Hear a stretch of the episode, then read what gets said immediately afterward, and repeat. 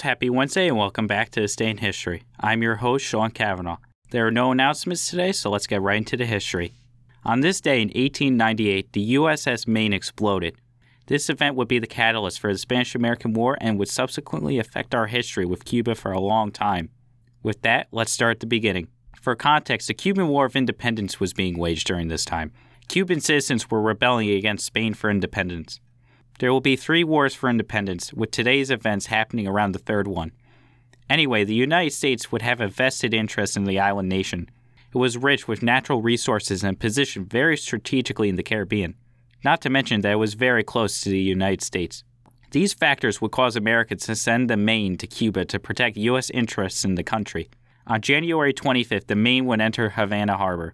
However, only three weeks later, disaster would strike for the ship. At around 9:40 p.m. on this day, an explosion would occur on the Maine. The ship's crew would be in their quarters when the explosion occurred. Of the 355 crew members, 261 would perish. The captain and most of the officers would survive due to the location of their quarters.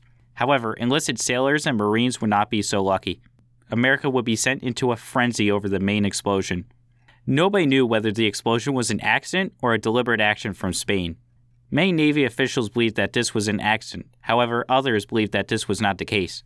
Theodore Roosevelt, who was the Assistant Navy Secretary at the time, had his doubts about the incident. Either way, public opinion would only be riled up even more with yellow journalism. Yellow journalism is a term for journalism that presents falsified or exaggerated headlines for profits. Newspapers such as the New York Journal and New York World would blow the incident out of proportion. The public was already angry at Spain due to supposed Spanish atrocities, and now they were enraged even further. This event would not cause the Spanish American War, but it would be a contributing cause for it. While a Spanish investigation found that the explosion had been caused by the combustion of a coal engine, the American investigation found that the explosion occurred due to a torpedo.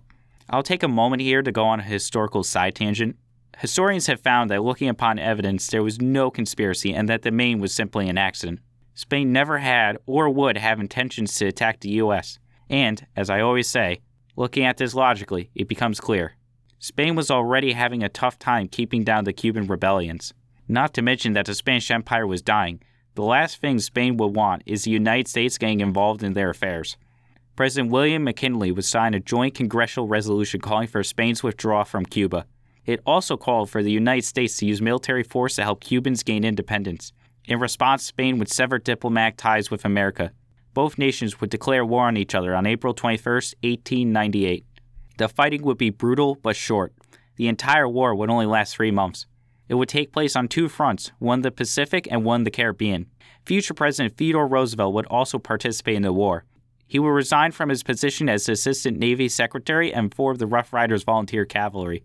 They would be one of the more notable military units of the war and see various battles. Spain knew it was fighting an already lost war and would give up when the U.S. sunk two squadrons during the Battle of Santiago de Cuba and Manila Bay. Spain would attempt to make peace and the United States would accept. Per the terms of the peace treaty, the territories of Cuba and Puerto Rico, along with the Philippines and Guam, would be ceded to the United States. In return, the United States would pay 20 million for the infrastructure that was owned by Spain. Thus, this would end the Spanish-American War. While I mentioned before that the war was quick, it was not bloodless. The Americans would lose 369 soldiers and 2,061 to disease. The Spanish, on the other hand, would suffer even more, losing 200 soldiers and 15,000 to disease, not to mention the loss of two squadrons. The war would be the final nail in the coffin for the Spanish Empire. It would end their influence in North America as well. As for Cuba, this war would only breed anti American rhetoric. The Cubans wanted independence, and now all they had done was just switch out who was ruling them from afar. Cubans would be opposed to American influence of all kinds, and this would strain relations between the two nations until 2015. Well, that wraps up today's episode, Royals. I hope you enjoyed it, as I know I did. Well, either way, thank you for listening, Royals, and happy Wednesday.